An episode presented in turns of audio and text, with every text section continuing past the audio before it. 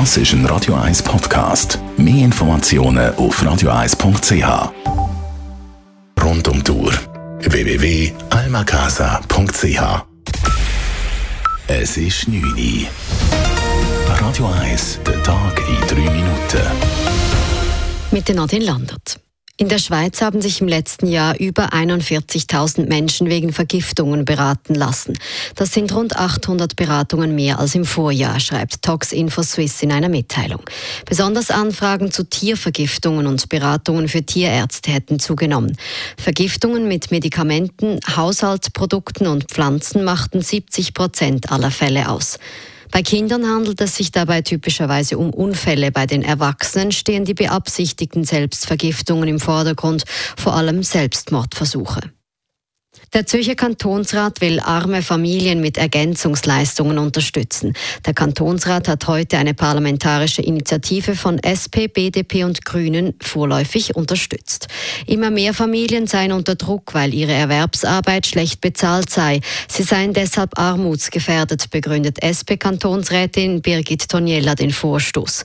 Kinder seien zunehmend ein Armutsrisiko und viele Familien würden so unverschuldet zu Sozialhilfe fällen. Vor allem gerade Leute, die noch nicht in der Sozialhilfe sind, sondern wirklich knapp über dem Existenzminimum leben, die sind wirklich gefördert. Und die gehen nicht auf Sozialhilfe, nicht auf Sozialamt und kommen darum auch keine Sozialhilfe Bezug über. Die Gemeinden würden finanziell nicht zusätzlich belastet, da sie gleichzeitig weniger Sozialhilfe zahlen müssten. Daran zweifeln die SVP, FDP und GLP. Ergänzungsleistungen für Familien würden die Kantonsfinanzen ruinieren. Bezahlen müsse das der Mittelstand. Die Schweizerische Nationalbank schreibt für das Gesamtjahr 2018 voraussichtlich einen Verlust von 14 Milliarden Franken. Das prognostiziert die Großbank UBS in einem heute veröffentlichten Bericht. Bereits im dritten Quartal war die Nationalbank in die Verlustzone gerutscht. Im vierten Quartal schließlich sollen unter anderem die Aktienkursstürze zum Jahresende für Verluste von weiteren 6 Milliarden Franken gesorgt haben.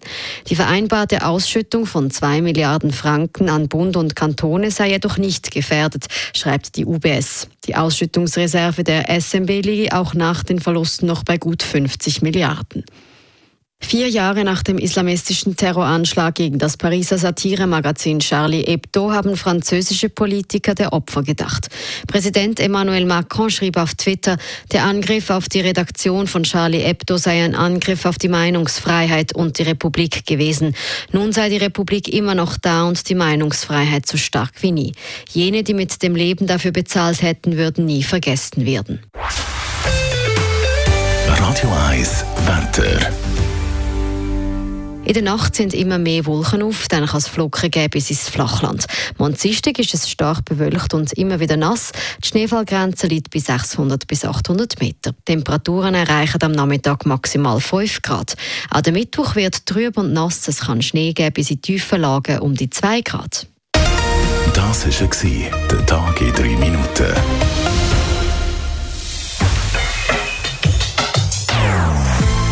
Non-Stop-Musik auf Radio 1. Die besten Songs von allen Zeiten. Non-Stop. Radio 1. Das ist ein Radio 1 Podcast. Mehr Informationen auf radio1.ch.